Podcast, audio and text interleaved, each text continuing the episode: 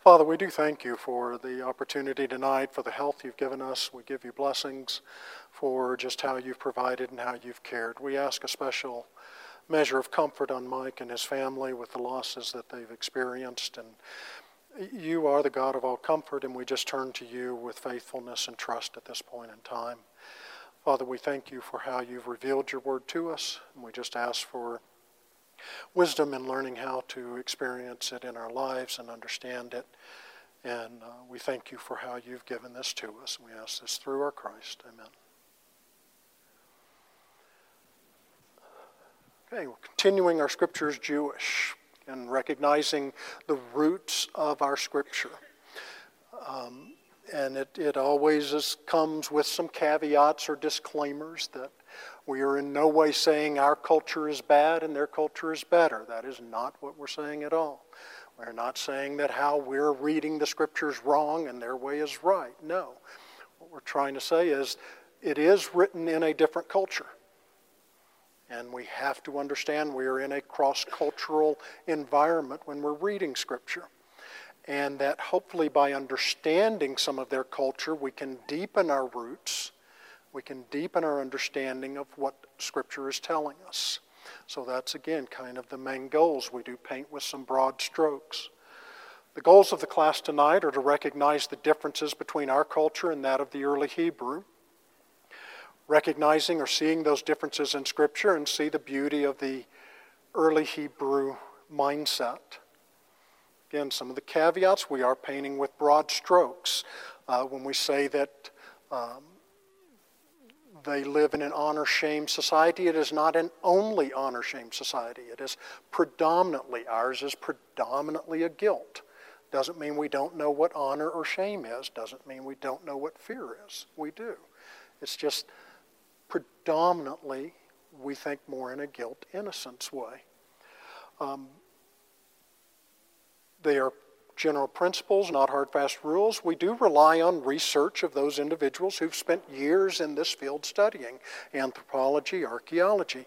No different than when we go to the university and we uh, take an English class and somebody who's skilled in Shakespeare, learned it in Shakespeare, help us understand Shakespeare more. That's English to English. So um, we, we need help sometimes with that. So it's really no different in that. And um, you know, there are new finds that help shed new light. Uh, again, the Dead Sea Scrolls were a tremendous find, and they continue to find fragments and find information, and archaeology continues to unearth uh, documents that help us in our understanding. Donna mentioned Acts 2 a couple times, so I did want to address that. So, Acts 2, Peter's sermon here. And as we, we read through Peter's sermon, we say, okay, how did they respond to that? And what I did was I just very quickly tried to highlight some of the major points in there. Again, they would have understood it from an honor shame perspective. So, what you see in yellow are predominantly the honor terms. We have ascribed honor and achieved honor. Ascribed honor is that honor you're born into, your family. Achieved honor is that what you've done with your life, good deeds. So some of the things we see that God, that Jesus of Nazareth, Nazareth was probably a little bit of a shame term. Uh, it was not well respected. Remember, what does Nathaniel say? Can anything good come out of Nazareth? That was that was a slap. That was a bit of a shame statement. Okay, so that's probably a little bit of a shame there. But Jesus was what accredited by God. Um, God raised him from the dead. He's at his right hand. Uh, we see the patriarch David. That's, that's the ascribed honor. David had high honor within Jewish culture. So uh, Peter's tying in David here. Um, again, his descendants to the throne, the resurrection, again, rising from the dead of the Messiah. Look at what he says exalted to the right hand. That's huge honor. That's, that's a massive honor that Peter is describing here um, and received from the Father.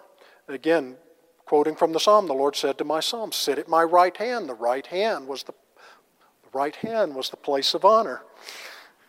Your right, my left. Um, and then both Lord and Messiah. The, the blue term where God uh, did miracles and signs through him would probably be a little bit of a patronage understanding that Jesus was a broker of God. So again, we kind of see a, a mixing of terms within that culture. Again, they're going to those concepts are going to flow together, merge together, so that they would have understood that a little bit in the patronage system. The red terms, again, when he's talking to the people, here's the shaming. He says, You with the help of evil men. So if I associated with someone evil, that was shameful. I should not um, bring my reputation down by eating with, say, tax collectors and sinners. Somebody else do that that we know of. That was a shaming of Jesus, saying, You're eating with tax collectors and sinners. You're, you're hanging out with the wrong people. That's not honorable. And Jesus says, What? Hey, healthy don't need the doctor. I've come to the sick. And we see he won that honor contest.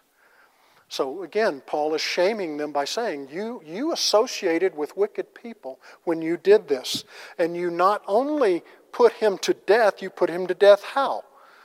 On a cross. The most shameful death you could have. And he says it later on. He says, What? God has made known this Jesus, whom you crucified. Again, a shaming term. So we see in Acts 2, we see honor throughout the, the Peter sermon. We see him shaming them, and their response was, What shall we do? There was shame involved, but would there have been guilt? Yes, there would have been guilt. Okay? Again, we're not saying there is an absence of guilt in their culture. It's just the guilt probably led more to shame than it does in us. Uh, for us, our guilt is, is kind of more internal. There's more external, community based. So, again, just kind of to clarify that just because we say that they feel shame doesn't mean they didn't feel guilt. Just probably a little differently than how we see it. Is that, is that okay with that? Last week, Phil introduced collective versus individualist cultures. We live in an individualistic culture. It is how we have been raised, it's how our culture has developed. Uh, it took individualists coming over, uh, especially coming out west, people who could live on their own. And uh, America is formed on a basis of individual rights. What do we have? We have a Bill of Rights that grant rights to the individual. Uh, it is okay uh, for us. Now, does that mean we have no knowledge of collectivist culture things? No, we do. We have sports teams. We have um, community events. If you live in a small town, there, there's a little more of everybody knows what's going on. So we, we do have those awarenesses of those tendencies, but predominantly we view the world as an individual. For us, uh, it is okay to stand out from the crowd. Um, we, you walk down the street and we can see hair of all different colors. We can see dress of all different styles. And that is to bring attention, that kind of, I want to bring attention to myself. And that is acceptable in an individualistic culture. We'll stand up for your rights to do that. Our honor is not community based. Uh, my honor or shame is more individual based.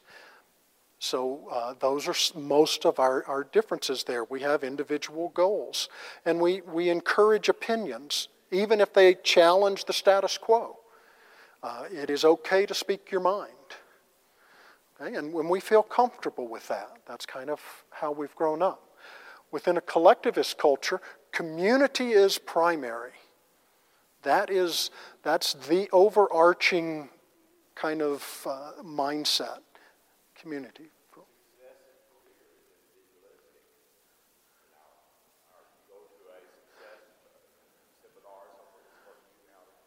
Yeah, exactly. So for us, yeah, we, we, we strive for that individual success.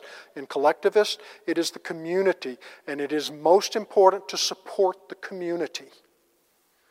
That is the goal. You are not to stand out, it is to fit in. And you, keeping harmony is very important. Um, Alan Austin, Ken Rivera, and I just uh, spent last week in Guatemala very much a collectivist culture. Um, all of this applies. And, and we, were, we were within that culture. Uh, we go there, and, and everybody kind of dresses the same. Uh, this time we were down more the coast in the nice subtropical area with balmy 80, 90 degrees and 80% humidity and monsoons every afternoon. Just lovely. But when you're in the highlands, again, 7,000 feet, 70 degrees, 20% humidity, humidity um, up there in Chichicastenango, uh, there's a, a local dress. So the ladies all pretty much wear the same uh, weave of, clo- of cloth. So you can tell what community you come from simply by how you're dressed. And, and there's a, a similarity there. The goal is not to stand out. And so uh, that, that can bring difficulties when an organization like Health Talents wants to operate in Guatemala and now operate an individualistic board talking to a collectivist culture. Imagine some of the difficulties there. If we say, hey, what do you need? Well, we need this. Are you sure? Well, maybe not. Why? Because I don't want to make waves. I'm a collectivist culture. I'm not going to give an opinion that might might make a wave. So it's, it's difficult then to say, oh, okay, well, if you don't need it. Well, really, they did need it. But there was just not the culture to stand up and say, no, I'm going to put my foot down to this American who's providing all this money and challenge them. So it's very difficult to operate and to, to understand those cultural differences. So it was, yeah, Don. Everything that you say here is you're describing the church. Yeah. You're saying from collectivist culture? Yeah. The church is collective, Yes. not individual. Correct. I, I would, eh, that's, if, if I were to say, what is the overarching message of this class? The one that at the end of class I want us to get to and to emphasize, it's that message that we are a community. And in an individualistic culture, um, we tend towards that, and what I'm hoping with this class is we see that maybe we need to try to swing that pendulum back a little bit and understand we are a community. Um, and again, you look at the, uh, we're going to be looking at, at purity, at kinship, at family, uh, and, and how is the church described most of the time? It's in community terms. So, thank you, and that is that's that's kind of what I'm wanting us to see. So in the collectivist culture also we see that there's more of an understanding of, of we and not me.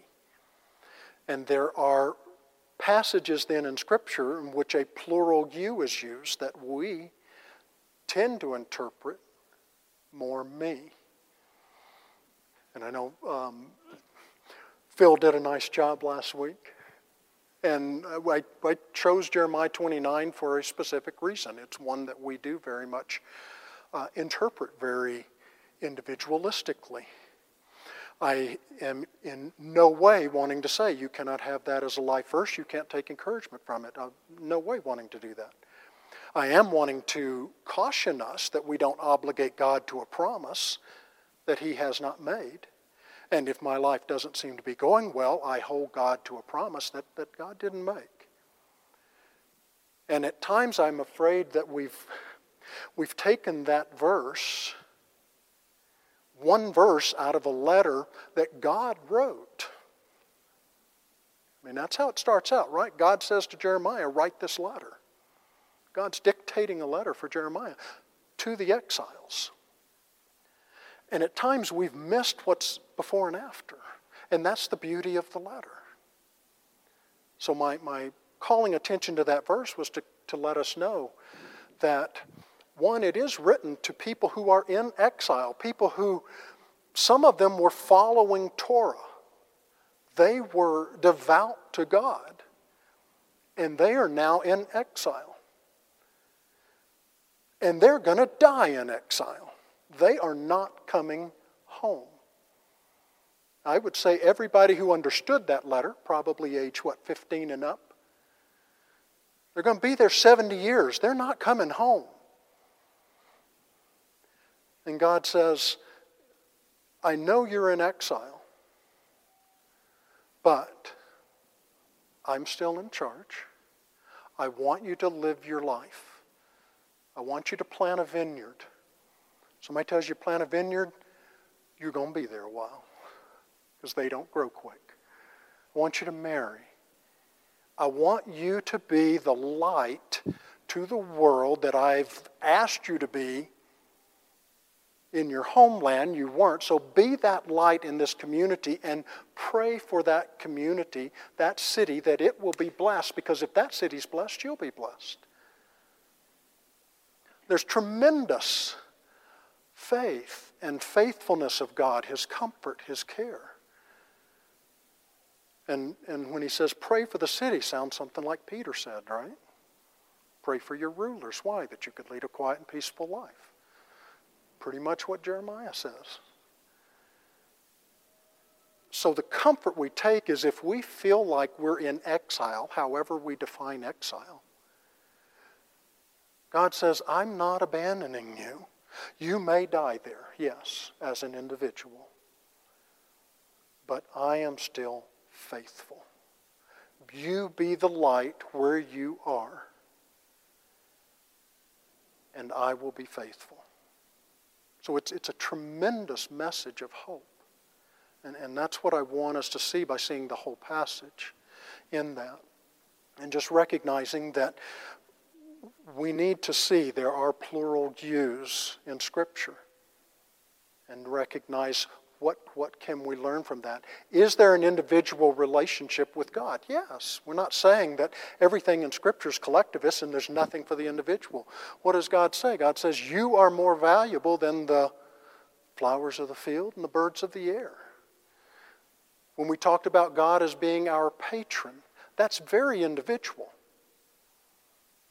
A benefactor benefited everybody, but God as my patron is my individual patron. He says, I will be faithful, and that's what Paul says. I know whom I have believed. He will keep that which I've committed unto him against that day. That's his statement of faith in God as patron. So tonight we're going to look uh, more at Hebrew thought. So probably think a little more Old Testament. We're going to be kind of leaning Old Testament, uh, but not excluding New Testament. And simply because Old Testament's more Hebrew language. Uh, it's written in Hebrew, New Testament more Greek. So we're thinking more um, Old Testament, but certainly applies, a lot of this applies New Testament and how um, Jews at the time of Jesus would be thinking also. Some of the characteristics of Hebrew thought is it is more concrete than abstract. We are very abstract. We think in abstract terms, we're a lot up here. The Hebrew language is more sensing language, it is more active language. It uses sometimes fewer words to express more thoughts. Uh, it, is, it is more um, earthy, if to, to, try and use that term. Uh, their view of time is very different from our time, so we're going to try to look at a few things here. So when we think of time, we think of time more as when we're driving a car. So if I'm driving a car and I'm thinking of time, what's in front of me? Friend? The future. You've got a bright future ahead. We, we just think that's how we think, that's how we see time. So, where am I sitting in the car? What's that? That's the present. What's behind me? The past. Yeah. So, we look at time in essence, in a linear fashion in that way. Is everybody comfortable with that? Everybody look forward to the future. Not everybody looks at time that way. For the Hebrew, it's more like rowing a boat. If I'm rowing a boat, what is in front of me? I knew somebody was going to have to be saying that. I was hoping somebody wouldn't. I won't shame that person. But in thinking of time, staying on topic, if I'm in a rowboat, what is behind what is in front of me? The past. What is behind me? The future.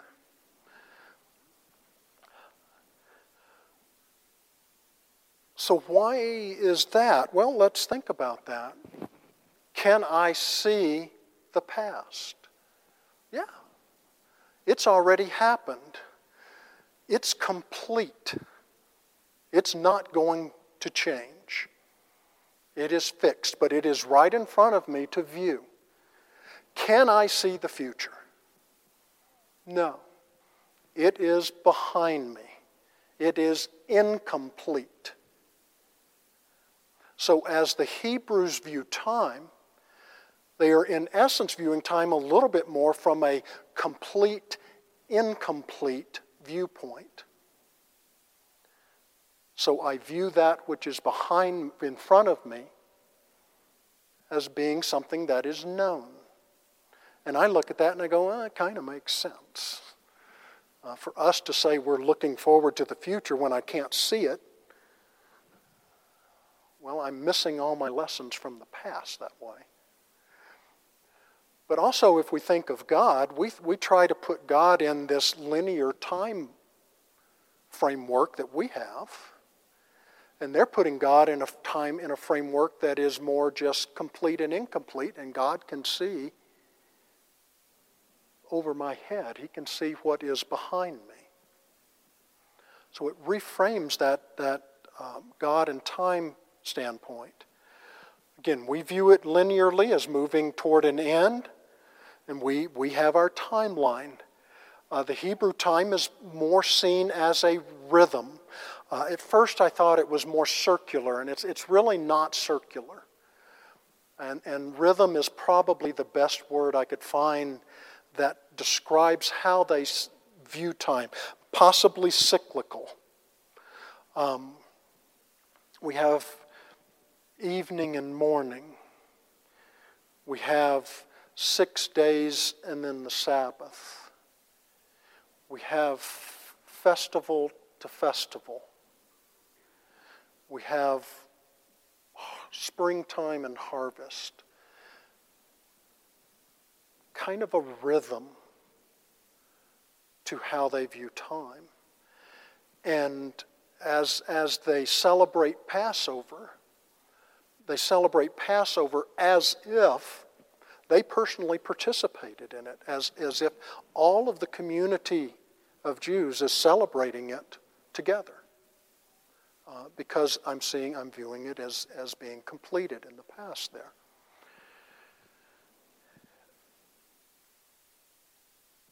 We have a solar calendar.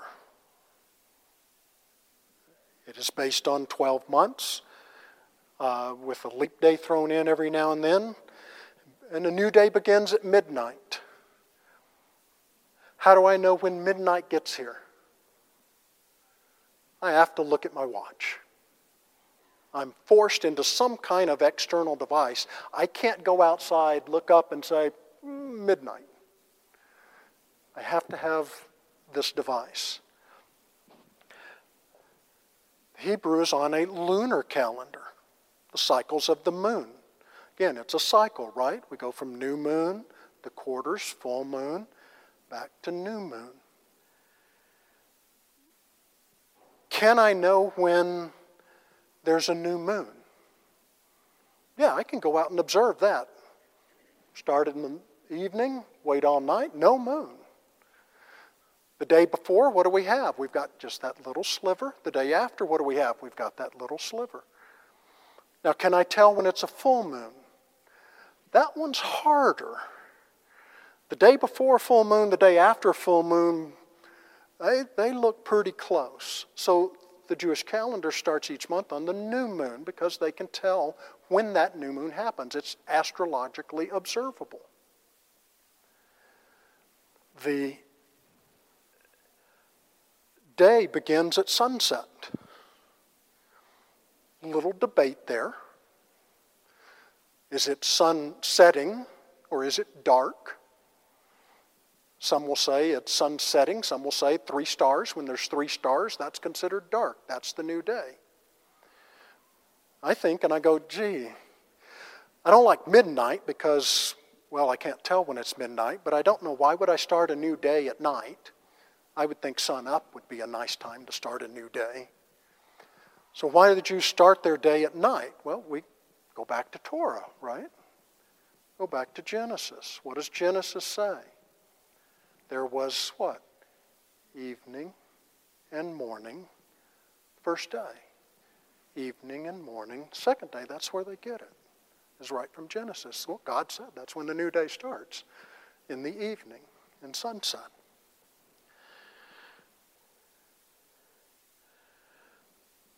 So, again, as we look at time, we see how we, we feel that time kind of is marching on. For them, it is more of a cycle, more of a, a rhythm with time, more in tune with what you can see and observe, whereas we're, we're needing the watch. We're needing some kind of mechanical device. So, again, concrete versus abstract. Again, when we think about, when we want to describe God, we will use terms like God is omniscient, God is love, God is omnipotent. Those are what? Abstract terms. Can I touch love? No. Can I touch omniscience? No. They're all terms up here in our head, they're our ideas. For the Hebrew, they're going to use terms that are more concrete. God is my rock. God is my fortress. God is compared to eagle's wings. Can I touch a rock? I can touch a rock. Now, what does it mean that God is a rock? Well, we could go a long time on that, couldn't we? He's faithful, he's strong, Oh, the rock here is more of a high point. What is a high point? A place of refuge. In a battle, what position do you want? The high point. It's easier to defend. So, whereas our terms are fairly specific, aren't they? What is omniscient? We have one definition for that. Omniscient means all knowing. So, when we our, our, our language, we have to have more words to describe, in essence, the same thing. Whereas in, in describing God as a fortress, we now can take on very many nuanced meanings for that. So earlier, when we said that the Hebrew uses fewer words to describe more things, that's really what I'm trying to say. Is that their words um, are able to allow us to discuss and say, okay, what, is, what does it mean that God is my fortress? How does that play out? We tend to express statements with abstract terms. Our sentence structure is normally noun based. We have a noun, then we have a verb. We learned that in our English class. So we will say, um, uh, and then we have our adjectives that describe the noun from the perspective of itself. So the desk is square. So, how am I describing the desk? From the relationship of the desk. The desk is square, it's three feet high. That's, that's how, if I, if I were to ask you to describe your house, I would say I've got a cream colored stucco, ranch style with a green gate out front. All nouns with adjectives. We would say what? God is love. The Hebrew tend to express statements that engage the senses. And their sentence structure typically starts with the verb first and then the noun. And then a noun is described from the perspective of me, the person. So if I'm describing a desk, the desk is what I use to write on. If I'm describing God as being love, God is loving to me. Notice the action involved. We say God is love. Hebrews is going to say God is loving to me. Ours, again, more in the head. There's more action based. I'm describing God's action to me. So it is a, it is a language based on action. Just as an example, Psalm 98 2 For us, the Lord has made his salvation known. He has revealed his righteousness in the sight of nations. We're comfortable with that sentence structure. Um, the Lord, the noun, has made the verb. If we look at it in the original Hebrew, kind of translating it back, has made known the Lord his salvation in the sight of the heathen, has openly shown his righteousness. What is first in the sentence? The verb, then the noun. Why? Because theirs is a language of action. And in a language of action, the verbs take precedence.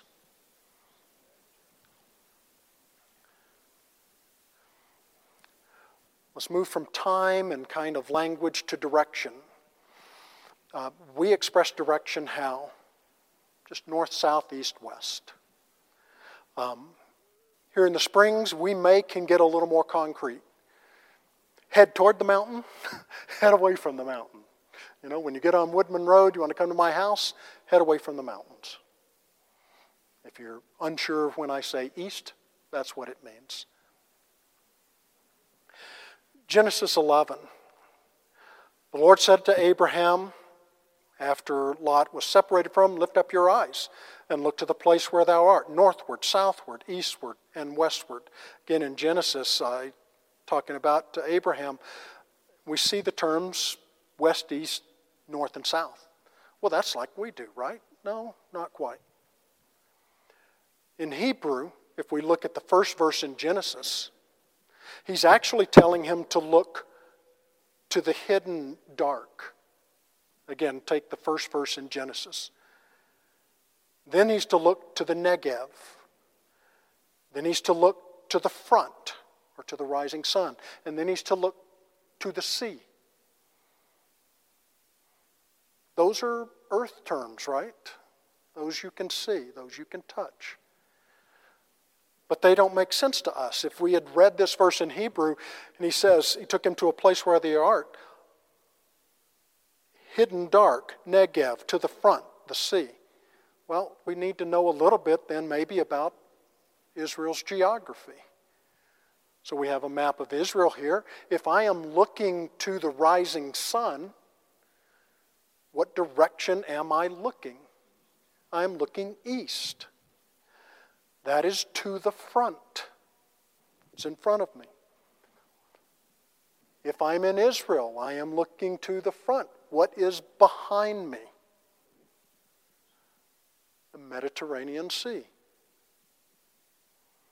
And that's what west means in in scripture. When you, uh, you, you look through all of uh, the descriptions of west, it is always the sea, the Mediterranean Sea. So again, I'm looking east. What is to the south? The Negev, the desert area. What is to the north? they called it the hidden or the dark area. So for them, direction is based on geography, not your ordinal northeast, southwest. So anytime you see south in the Old Testament, the actual Hebrew word is Negev. Imagine now, you know, again, I kind of think of the difficulty of translating that. because Negev to us has no meaning. It's not to our south, but to them it was.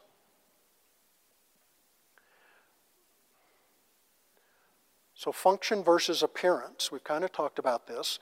We typically talk about how an, an, something looks.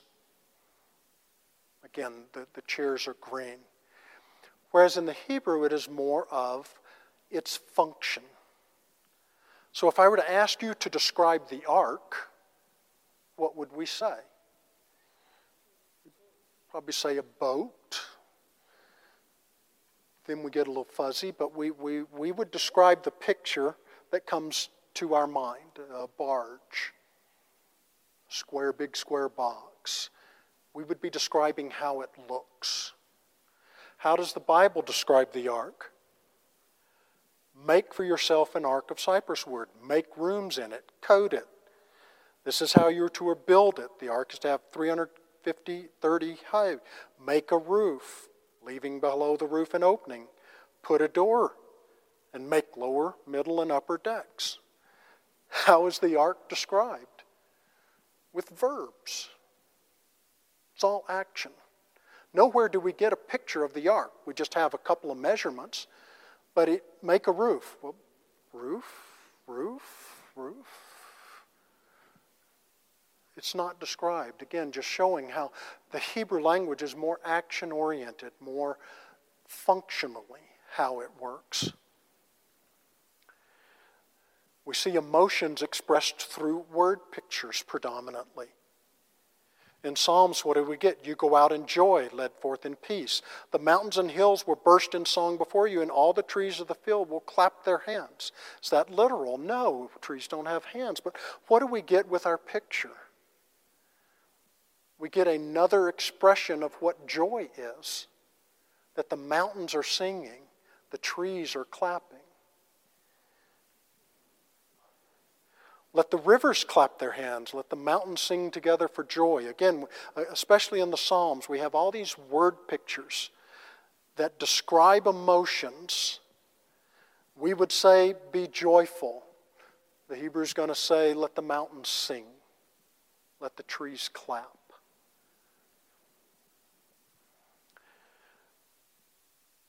So here, a couple of exa- uh, an example of concrete. Remember the battle with Moses? Moses held up his hands, Israel prevailed, lowers his hands, Amalek prevailed. So what do they do? They get a stone, put it under Moses' arms, and they help hold his arms up. And what does it say? That his hands remained steady until the sun went down. Why did they remain steady? They were sitting on some stones. In Psalm 89, I will sing of the Lord's great love forever. With my mouth, I will make your faithfulness known through all generations. We go, faithfulness, that's kind of an abstract term. However, in Hebrew, the word used for Moses with his arms on the rock remaining steady is the same word used for God's faithfulness. So, what I see with that is now I take my understanding of faithfulness and I can now apply this picture of Moses and his hands remaining steady and understand that's what God is saying as, how, as far as how he is faithful. It adds a word picture to us. So when we read through the Old Testament and you see words like mercy and loving kindness, things that we view as abstract, there is a concrete word or picture behind it. Um, a lot of times, mercy is the bowing of a head. Uh, Phil's talked earlier how anger is what? Flaring of the nostrils. So when it says God is slow to anger, that's abstract. That's so we can understand it. We probably aren't going to come up to our spouse and say, honey, I think you're flaring your nose a little bit. You know? I think my nose is going to get more than flared if I say that. But that's the, that's the image behind it.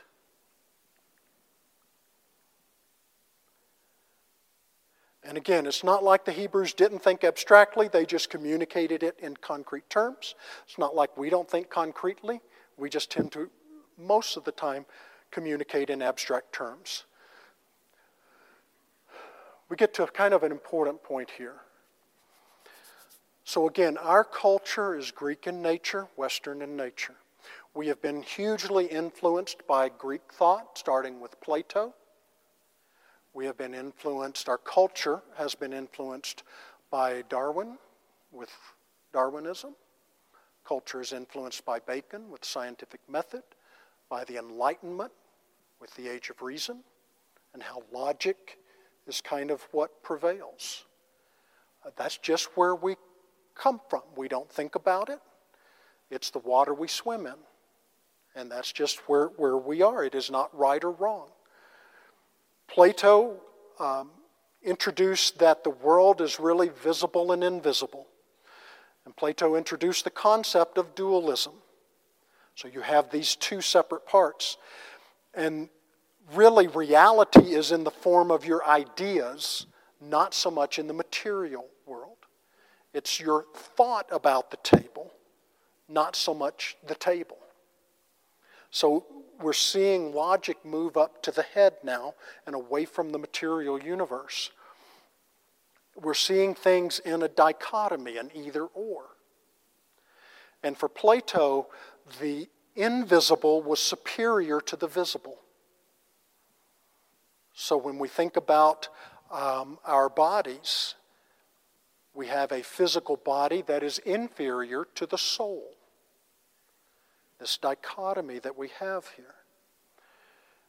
And that concept is extremely strong in our culture today. Uh, we, are, we are reaping what has been sown here and within our culture today. Because now we have uh, the concept that my body, though my body is human, uh, what I think is matters. Uh, let, me, let me go here first. The Hebrew is more holistic. The universe as a whole, visible and invisible, operate together. Uh, body and soul are indivisible, it's, it's a whole unit. And there's no real separation between religious and secular. The impact on our culture is we, uh, we're familiar with Descartes. I think, therefore I am. Well, no. What does that do? That says that my ability to think is what makes me a person. And what's that done for our culture today? That is now saying that, well, if you can't think, you're really not a person. If you're not a person, you're not afforded the rights of a person. Now, you may be a human you may possess human DNA, but until you can think, you don't deserve the rights. Why is abortion easy for some? Because they make that separation. The human body is just, just a bunch of cells. You have to think before you can be a person. You have to have an awareness of self in order to be a person. So that's why we have these personhood debates. It's not 7:30 yet. And I'm not, you know, we don't have the time in this class to go through what's going on with our culture, but that's a lot of what we're seeing is Greek dualism manifesting itself in, uh, in personhood versus human, that separation. Carl, real quick.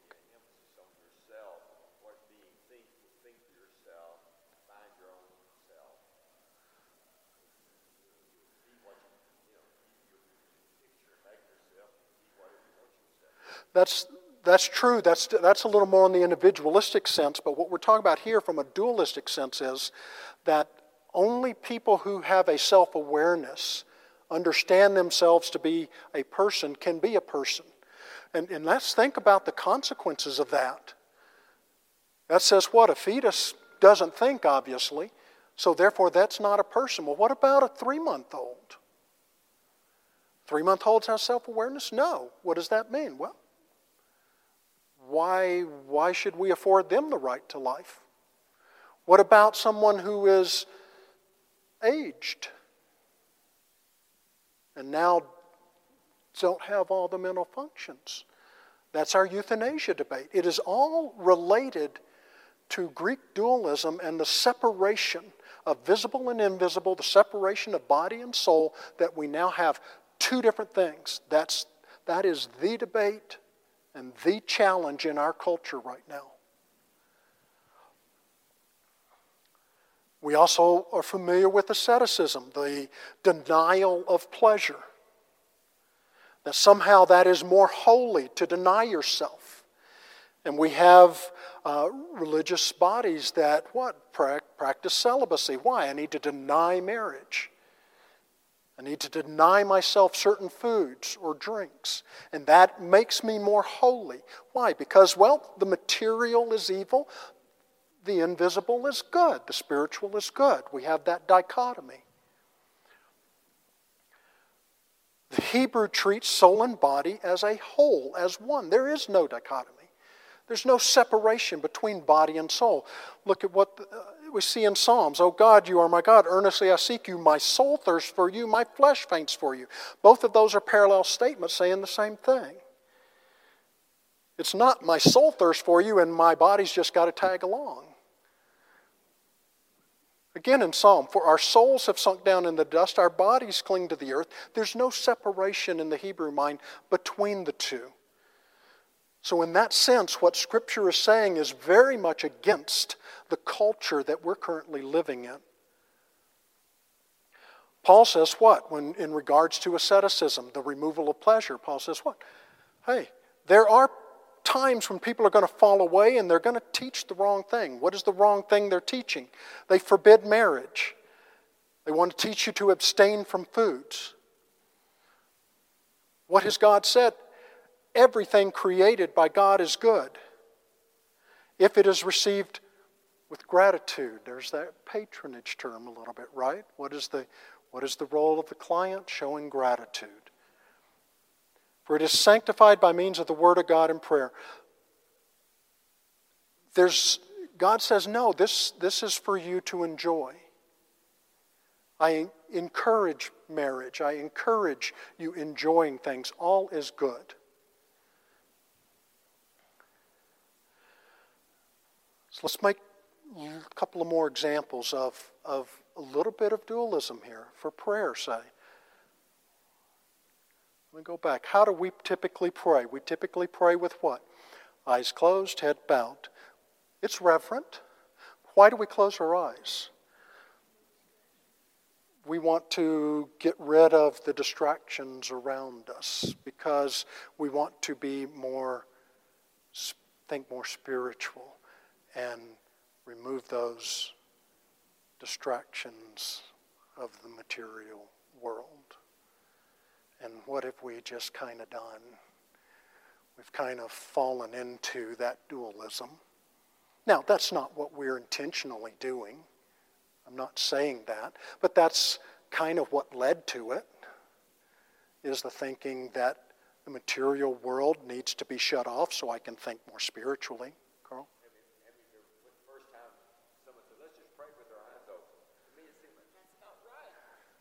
It, it, yeah. So, so how, how do the Hebrews play, pray? Normally, eyes open, hands raised, looking up to God. We see this. Is that the only way? No, I'm not saying that's the only way. We see Jesus in the garden. What? He's, he's down on his face. But we do see a posture here where Jesus, they took away the stone. Again, Lazarus. Jesus looked up and said, Father. Again, he would have had his hands raised. He would have looked up. Why? So I can see the material universe because God has blessed it. Because I can be reminded of what God has done. I'm not shutting off the material world to become more spiritual. I'm seeing that it is all spiritual and that it is all good. So I'm not challenging us to, uh, to change the way we pray, but possibly to consider maybe occasionally we do. We pray for God to bless our food, to the nourishment of our bodies, Uh, to, excuse me? And our bodies to thy service. You got to finish that. Say it one more time. I'm just deaf. We pray for God to bless our food and the nourishment of our bodies and our bodies to thy service is the way we. Yes. And let's think why do we pray God to bless this food?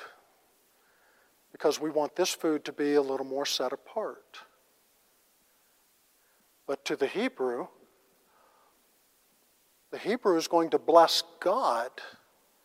The Hebrew prayer is, Blessed are you, O God, King of the universe, who brought forth this bread from the earth. And see the action oriented. So we're asking God to bless the food. The Hebrew is asking God is blessing God for providing the food because to the Hebrew, it's already blessed.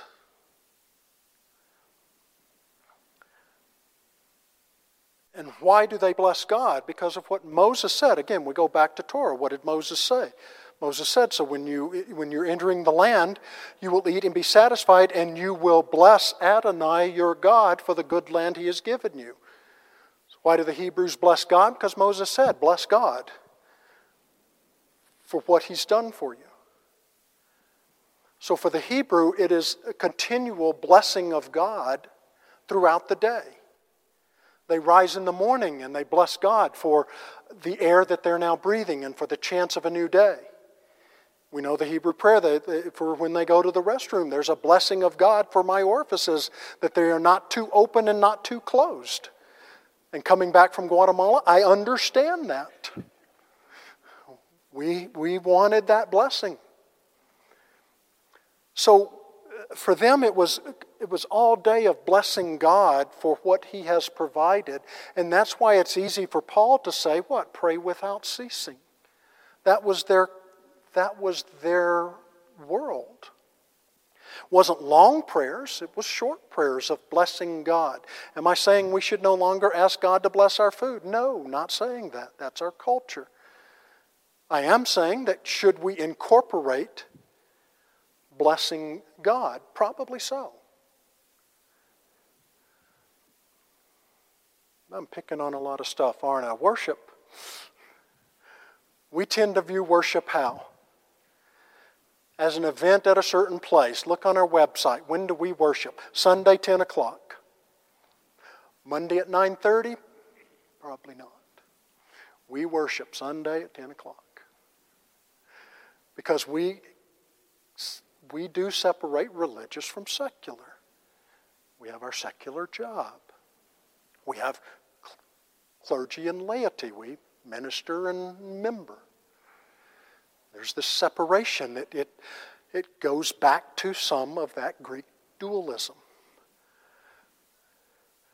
For the Hebrew, their thought all of life is worship. There is no time I'm not worshiping. All of life is, is within worship. There is no religious, there is no secular, it's, it's life. When uh, last week in Guatemala, I talked to some of the Guatemalans, and, and I asked them, hey, could describe God for me. The question was hard to convince because that's not a question I think about. But their response was God is uh, my Father, God is Creator. Those were the two consistent two words that were used. Notice the personal relationship that God is, God is Father. He walks with me. And for them, very, this is very true for them. They see life, it's life. There's not a coming to church to worship. God is with me through the week. He guides me through the week, very personal, and, and there is no separation between a time of worship and a time of living. It, it is just one whole. And, and as Kimmel and I were talking, it's like we probably could, could learn some from that.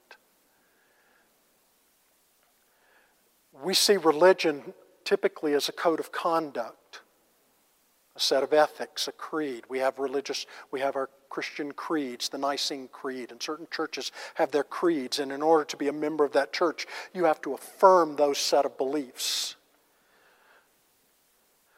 But to the Hebrew, all of life is considered religion. There is no separation. And what is life typically related to? It's typically related to a journey or a way. Just looking through the Old Testament, Enoch and Noah what? Walked with God. In Psalms, for Adonai watches over the way of the righteous, the way of the wicked is doomed. Psalm again, guide me on the path of your mitzvah, your commands, your laws, for I take pleasure in it. Micah 6, human being, you have already been told what is good, what Adonai demands of you, no more than to act justly, love grace, and to what? Walk in purity with your God.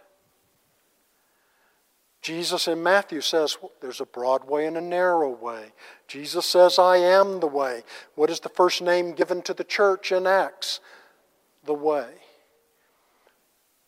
So, what we learn from this is perhaps that instead of viewing life as religious and secular, secular, we view it more as a whole and more as a path, a journey in which God is with us. Uh, so, in summary, we see concrete basis to the abstract terms in Scripture, can help us add color and emotions to the words. We need to be aware of the impact of Greek dualism on our culture and how it can impact the reading of Scripture and how we interpret Scripture. And maybe we have the challenge to learn to live life as a journey, a holistic body and mind walking with God. I think that's, again, that's a beautiful picture that the Hebrew thought gives to us, uh, that challenges us. So, a final thought. We're right at the time, so just take a minute here. Um, last week was Rosh Hashanah in the Jewish calendar. That means head of the year. Uh, it's the beginning of the Jewish civil year. In Leviticus 23, it's called the Feast of Trumpets because they would blow a trumpet on that day. And in Leviticus, it is the first day of the seventh month. Now, those of you who are good at math probably go, wait a minute.